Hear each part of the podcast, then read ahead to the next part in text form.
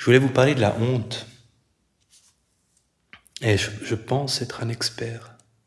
Euh, mais je pense que beaucoup de gens sont les experts. Je pense que beaucoup de gens qui s'inscrivent à un cours de méditation sont les experts. Parce que c'est une émotion euh, qui nous conduit souvent à un, un chemin sans fin d'amélioration personnelle. Donc, la méditation, c'est une démarche où on veut, s'améliorer soi-même, en tout cas ça peut être perçu comme ça. Euh, la honte est une émotion très intéressante, déjà parce qu'elle est honteuse, donc on n'aime pas trop en parler. Et il y a cette euh, chercheuse sur la honte dont j'avais, je partageais souvent le TED Talk qui s'appelle Brené Brown, qui, a, est, assez charismatique comme euh, présentatrice, qui disait que euh, donc elle, elle, se présentait que sa spécialité c'était de faire des recherches sur d'étudier la honte. Et elle donnait des conférences. Et elle a été invitée à donner une conférence pour une grande entreprise. Euh, et puis euh, elle est arrivée euh, le jour de l'accueil. Et puis la, la, responsable de la conférence lui dit alors. Euh, vous êtes qui vous déjà ah Oui, moi je suis la chercheuse sur la honte. Très bien. Alors, vous pouvez parler absolument de tout ce que vous voulez, mais pas la honte. Hein. Euh, des trucs positifs plutôt, des trucs qui vont remonter le moral des gens. Je suis. et c'est c'est pas un sujet populaire. Euh, et il y a une raison à ça, c'est qu'intérieurement non plus, c'est pas un sujet populaire. C'est pas quelque chose dans quoi nous-mêmes on aime se plonger. Euh, donc, juste pour avoir les idées claires, ce que la honte n'est pas, ce n'est pas de l'embarras. L'embarras, par rapport à la honte, c'est un truc temporaire de moindre gravité. L'embarras, c'est sortir de, des toilettes avec du papier de toilette accroché au semelle, par exemple. C'est de l'embarras. Hein. C'est une émotion euh, différente parce qu'elle dure moins longtemps, elle est moins intense, elle est de la même famille que la honte. Et puis, elle nous concerne pas forcément nous en tant que personne, elle est situationnelle. On se dit, voilà, c'est un truc qui m'est arrivé là, mais c'est pas moi. Elle est différente de l'humiliation, parce que l'humiliation, c'est très proche de la honte dans ce qu'on ressent, mais il y a la conviction qu'on ne le mérite pas, que ça nous a été infligé par quelqu'un, alors que la honte, on a l'impression qu'on le mérite. Et c'est différent de la culpabilité. Euh, une des façons de simplifier la différence entre honte et culpabilité, aussi pour définir cette honte-là dont, on, dont, on, dont il est question, c'est que la culpabilité, c'est j'ai fait quelque chose de mal. Et la honte, c'est je suis quelque chose de mal.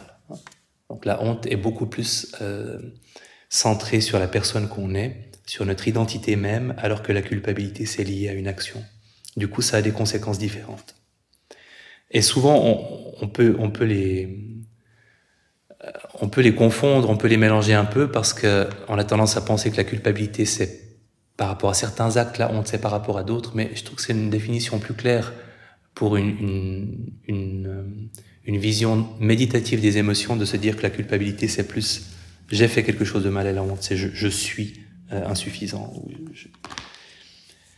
Euh, et il y a une définition donnée par Brené Brown, la honte est une émotion intensément désagréable, accompagnée de la conviction que nous sommes imparfaits, et pour cette raison, indignes d'être acceptés et accueillis tels que nous sommes que je raccourcirais si je voulais en donner ma propre définition. La honte est l'expression de la peur de ne pas être digne d'être aimé tel que nous sommes. Simplement, ça. Quand on demande aux gens ce que c'est que la honte,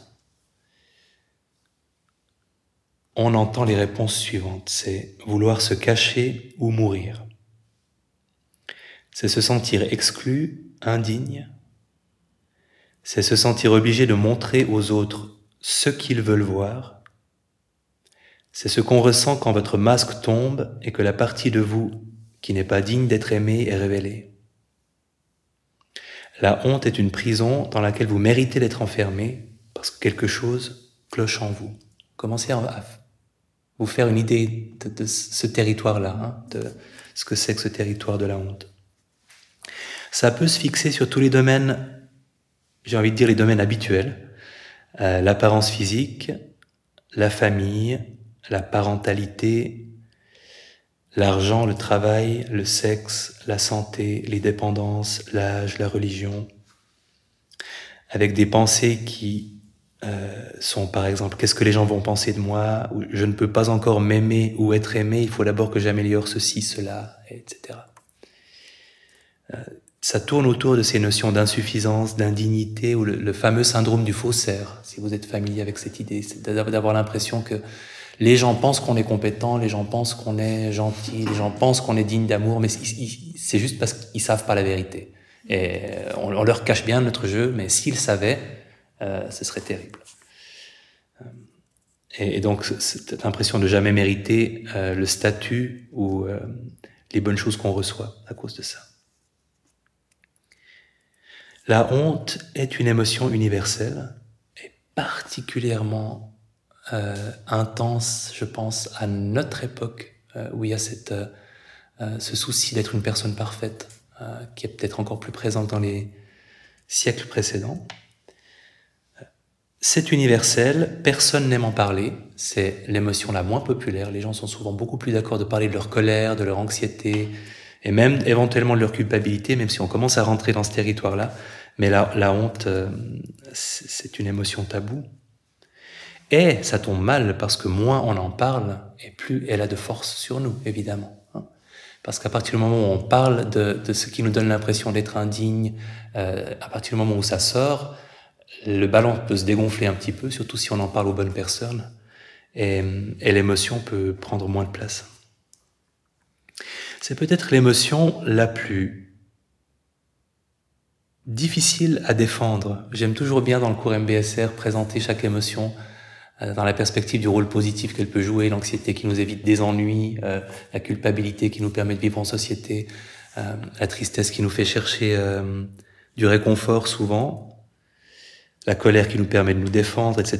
La, la honte, dans l'absolu, on sait bien que c'est un peu dans le même rayon que la culpabilité, donc il y a que les personnes psychopathes qui n'ont ni honte ni culpabilité. Mais par rapport à la culpabilité, c'est une émotion qui est nettement plus toxique potentiellement. Parce que justement, et c'est euh, sur le plan méditatif, c'est un vrai problème, c'est probablement l'émotion la plus identifiante. Quand on parle de se désidentifier les émotions, euh, la colère, c'est plus facile de se dire, ok, euh, c'est une émotion qui est montée en moi en réaction à cette situation. C'est pas moi. Euh, la tristesse, pareil. La honte, ça concerne justement la personne qu'on est, qui est insuffisante, qui est pas bien, qui est pas une bonne personne. Donc ça demande un travail encore plus grand de se dire c'est juste une émotion. Ça concerne pas mon identité, ma personnalité. C'est, juste quelque chose que je ressens en ce moment. C'est une émotion qui a très fortement tendance à coller à notre identité.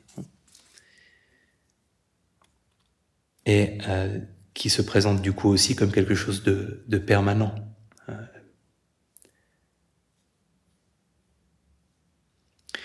Certaines personnes décrivent la, honte, en tout cas cette honte au sens fort de ce sentiment d'être insuffisant, d'être imparfait, d'être indigne, d'être aimé, comme un gouffre sans fond en soi, hein, une espèce de trou noir à, l'intérieur.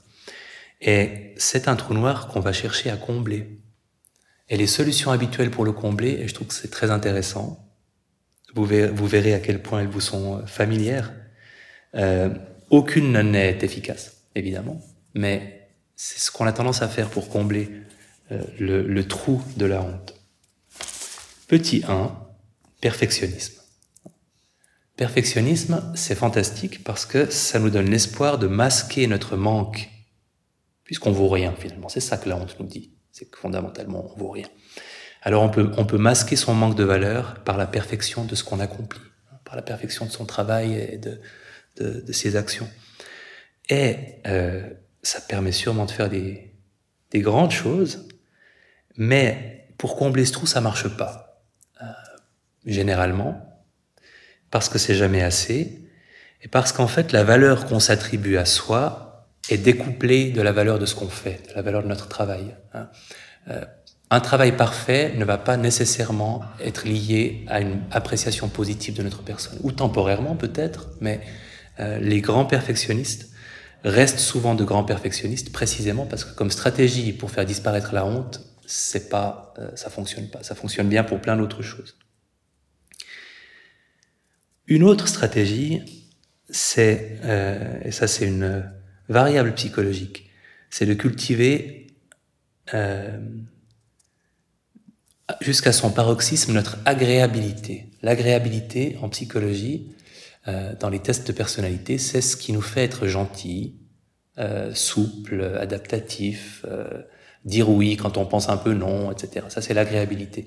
Ce qui veut dire aussi que malgré le non très positif, l'agréabilité, on peut en avoir trop, en fait. Euh, et ça peut nous nuire si on en a trop.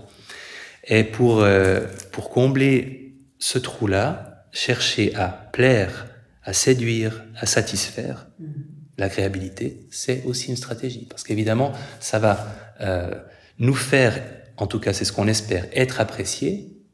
Et donc, en étant apprécié, on espère qu'on s'appréciera soi-même, hein, puisque les autres nous témoigneront de l'appréciation parce qu'on est tellement gentil, tellement séduisant, séducteur et, tellement euh, capable de les satisfaire. Euh, de nouveau, c'est pas une stratégie qui garantit qu'elle marchera, même si c'est très bien. Enfin, être agréable, ça va nous apporter en effet de l'appréciation de la part des autres. Donc, comme le perfectionnisme d'ailleurs, il y a des conséquences positives.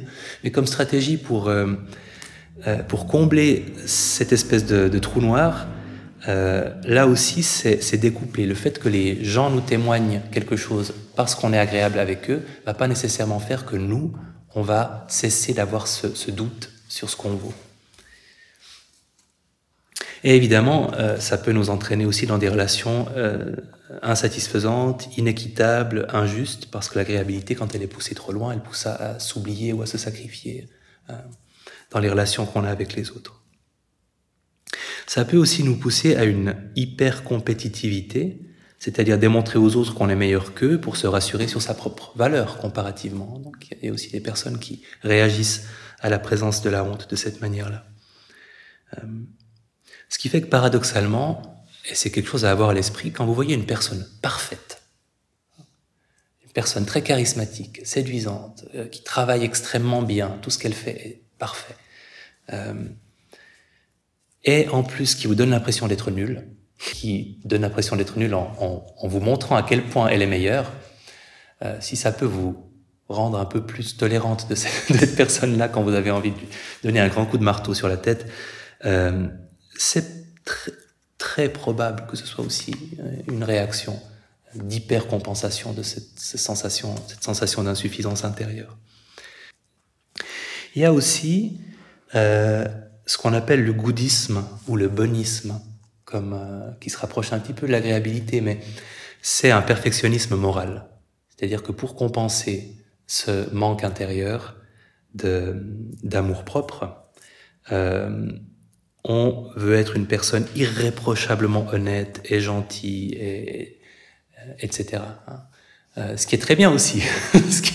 Mais de nouveau, quand c'est quand c'est la, la réaction à cette espèce de, de manque euh, intérieur, euh, c'est pas toujours satisfaisant parce qu'on peut, on peut forcer la dose et on sait que les spécialistes des douleurs psychosomatiques, des gens qui ont des maux de dos, ont, ont, isolé le bonisme comme un trait de personnalité qui est souvent présent chez ces gens-là. À force de vouloir être tout, tout, tout le temps gentil, parfait, irréprochable, euh, il y a des colères qu'on se laisse pas le droit de ressentir, par exemple, ou d'exprimer, et puis on finit par le somatiser d'une manière ou d'une autre. Donc c'est c'est aussi ça peut aussi comme les autres c'est plutôt une bonne chose dans l'absolu, mais utiliser pour combler ce manque-là, ça peut aussi nous faire du mal par moment.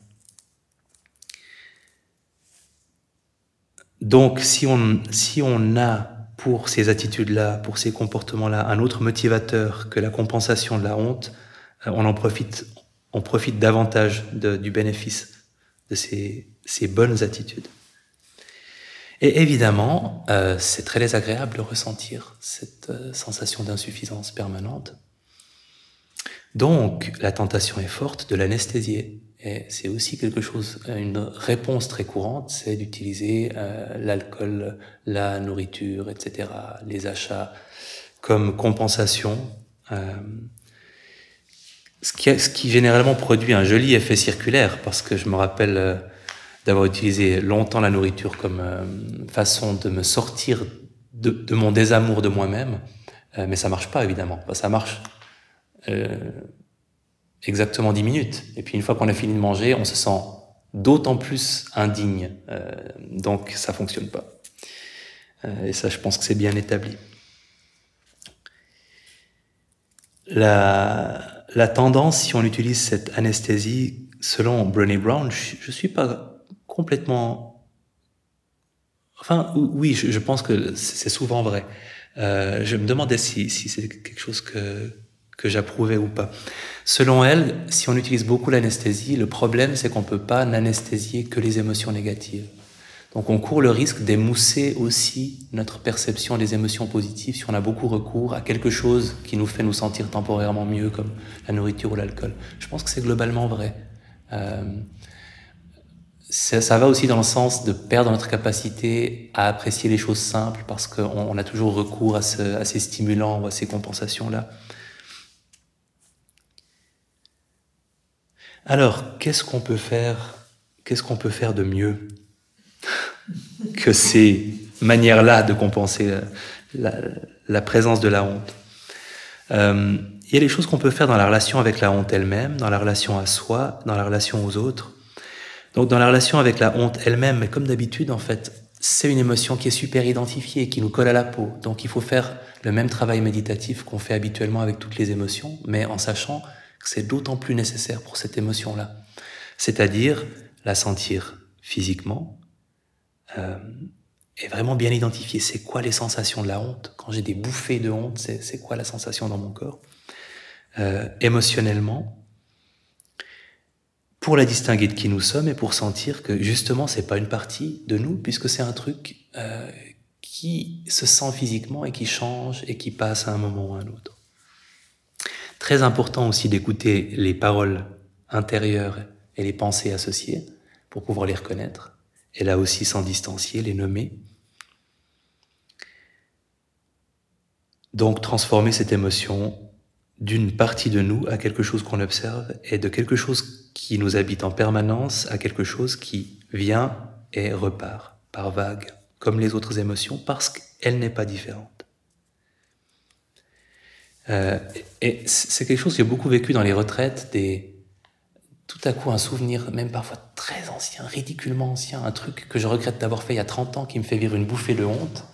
Euh, et c'est très déplaisant, mais surtout dans le contexte d'une retraite méditative, on peut apprécier à quel point ça peut être court. C'est une espèce de morsure, c'est venu, ça repart, et voilà, c'est plus là.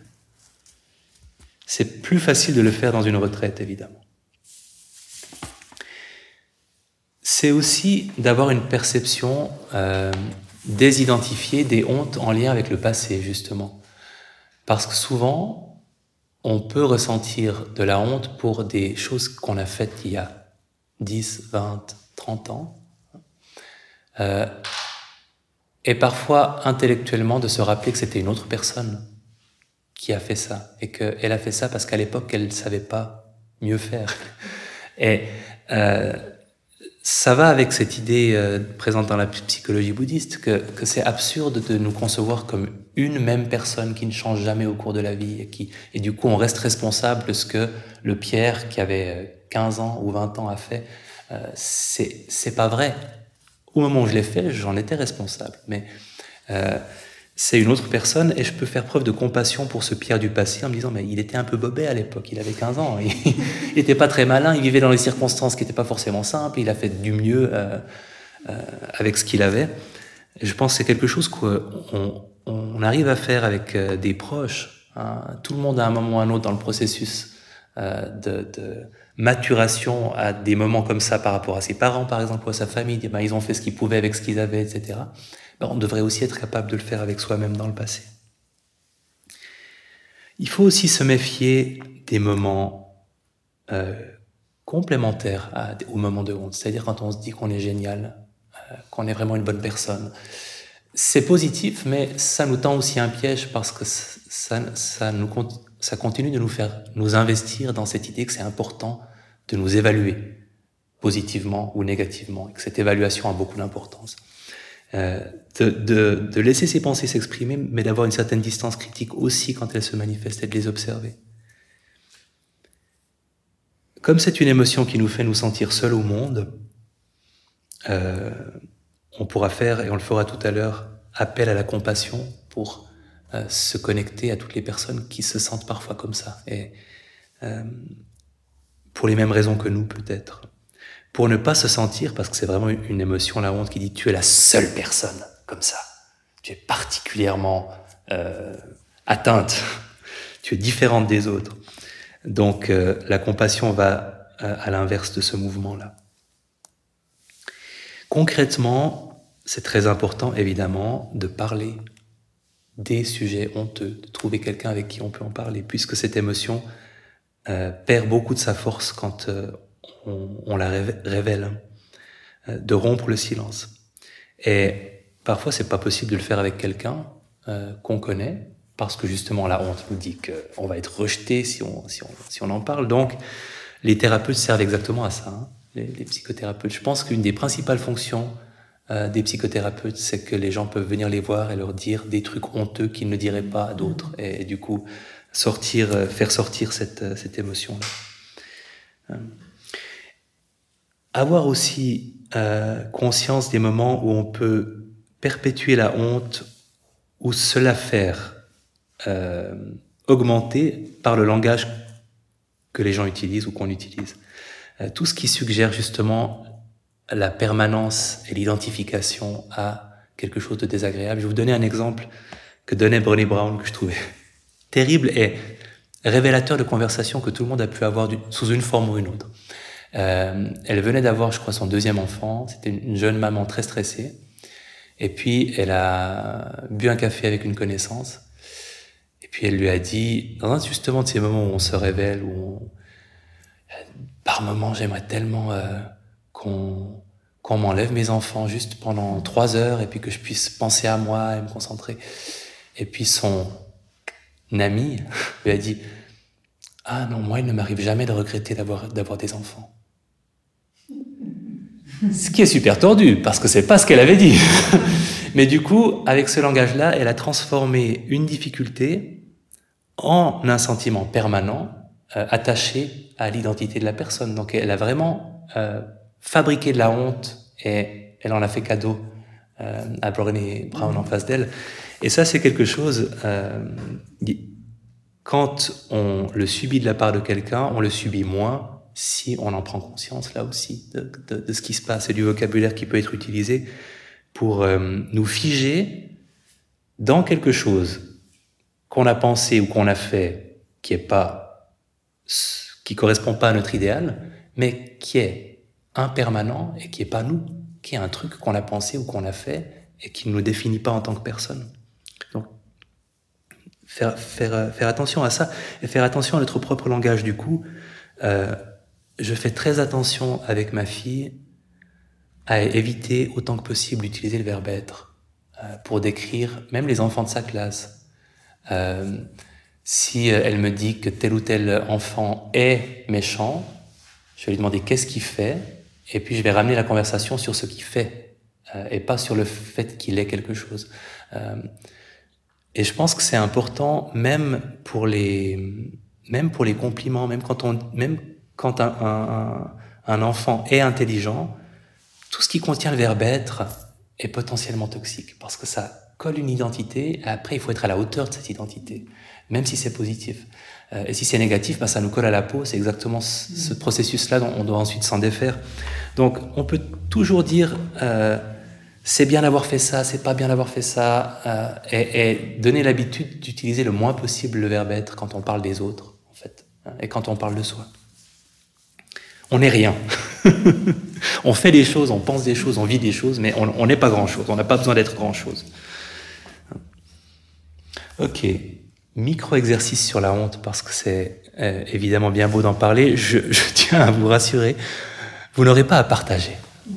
Euh, par contre, je vous laisse d'abord euh, les yeux ouverts ou fermés, juste réfléchir à un moment où vous avez vécu quelque chose qui vous a fait sentir cette émotion de honte, c'est-à-dire de ne pas vous sentir digne, de ne pas, vous sentir digne d'être euh, aimé, apprécié tel que vous êtes, ce sentiment d'avoir honte de vous.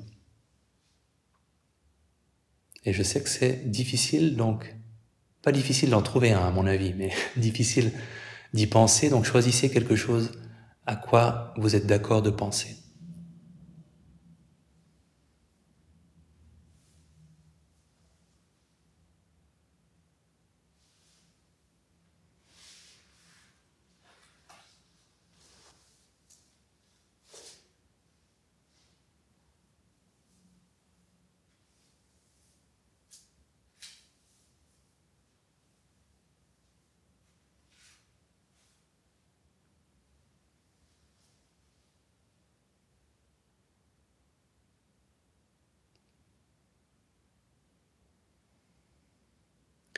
Je crois que j'en ai un. Est-ce que... Qui en a un? Levez la main. Ok, tout le monde a quelque chose. Magnifique. Magnifique. Alors, dans une position assise confortable.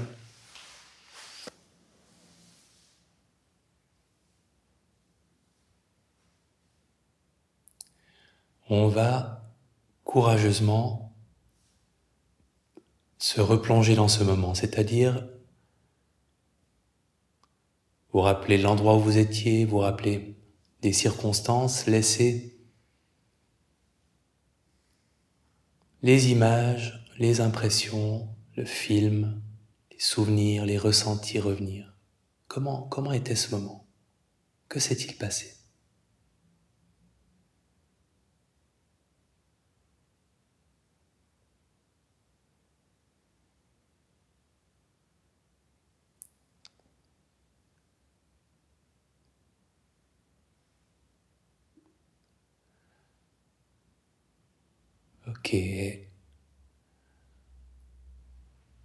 En prenant conscience de l'instant le plus intensément désagréable.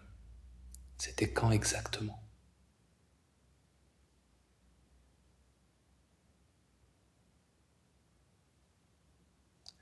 Et là, en évoquant le pire instant, que se passe-t-il physiquement? Pouvez le ramener au premier plan si vous en avez besoin. Que se passe-t-il dans le corps, quelle sensation, exactement? À quel endroit?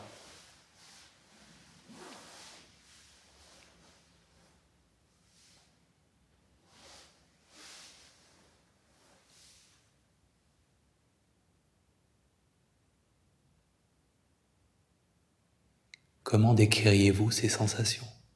Prenons des notes intérieurement.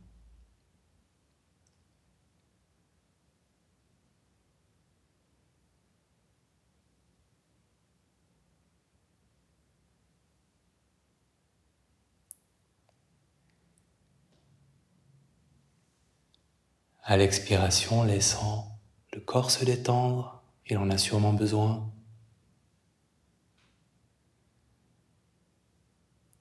Et en explorant les pensées qui vous ont traversé l'esprit, le, le, dialogue intérieur, à quoi ressemble-t-il? Si vous pouvez le recomposer, qu'est-ce que vous vous êtes dit ou qu'est-ce que vous vous dites maintenant en repensant à ce moment?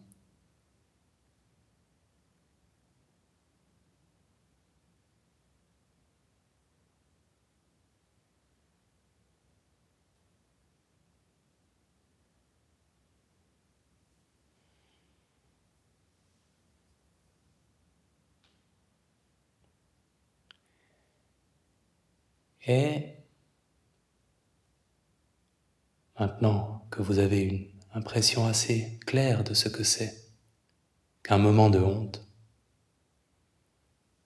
en évoquant une personne particulièrement bienveillante pour vous, s'il y en a une, la personne la plus bienveillante que vous puissiez imaginer, une personne de votre présent ou de votre passé, peu importe, la personne capable de la plus grande bienveillance, la plus capable de justement vous accepter tel que vous êtes, que vous puissiez imaginer.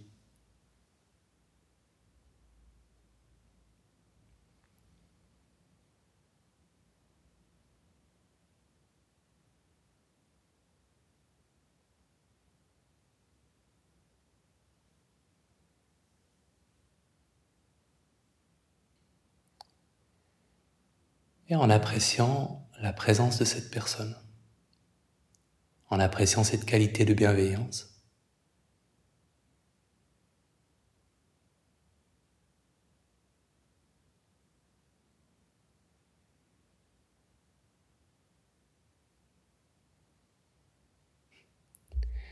Qu'est-ce que cette personne pourrait vous dire avec l'intention de vous réconforter par rapport à cette situation, en la laissant s'exprimer?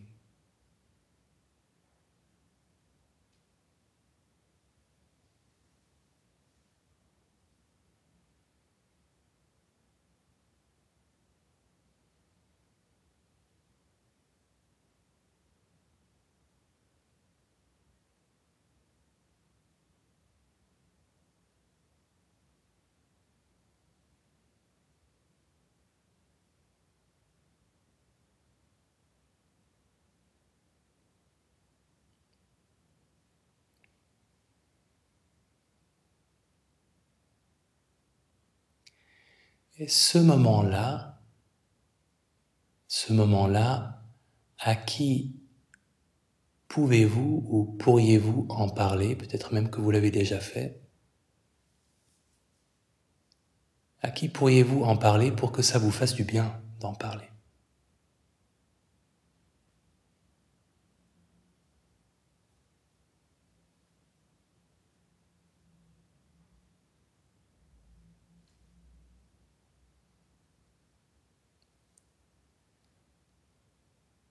Ne vous inquiétez pas si personne ne vous vient, c'est une indication pour appeler un psychothérapeute pour une séance. Surprise.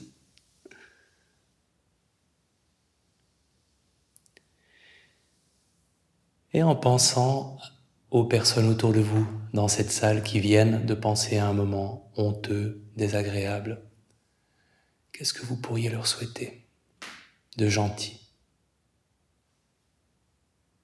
En lien avec ces moments, ces moments-là, formulant une phrase. Je vous souhaite, qu'est-ce que vous leur souhaitez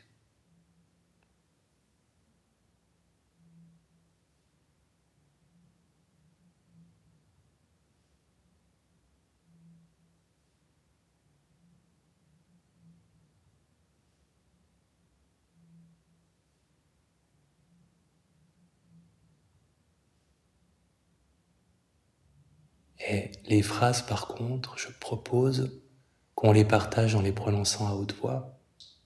Donc, je vous laisse encore quelques instants pour formuler la vôtre et je formulerai la mienne et ensuite chaque personne pourra s'exprimer à tour de rôle dans n'importe quel ordre.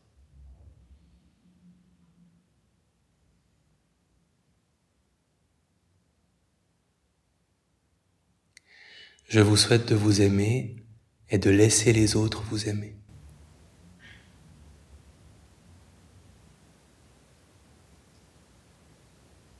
Je vous souhaite d'être bienveillant avec vous-même. Je vous souhaite de ne plus avoir à vivre ça.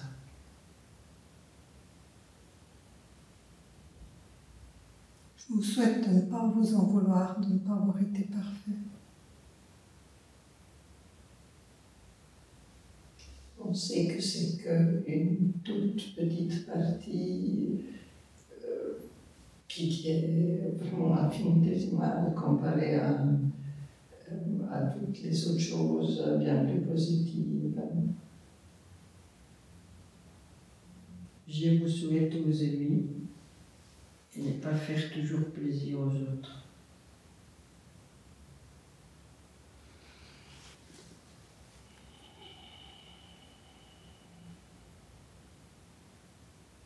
Vous avez le devoir de recevoir ces phrases. Gardez-les.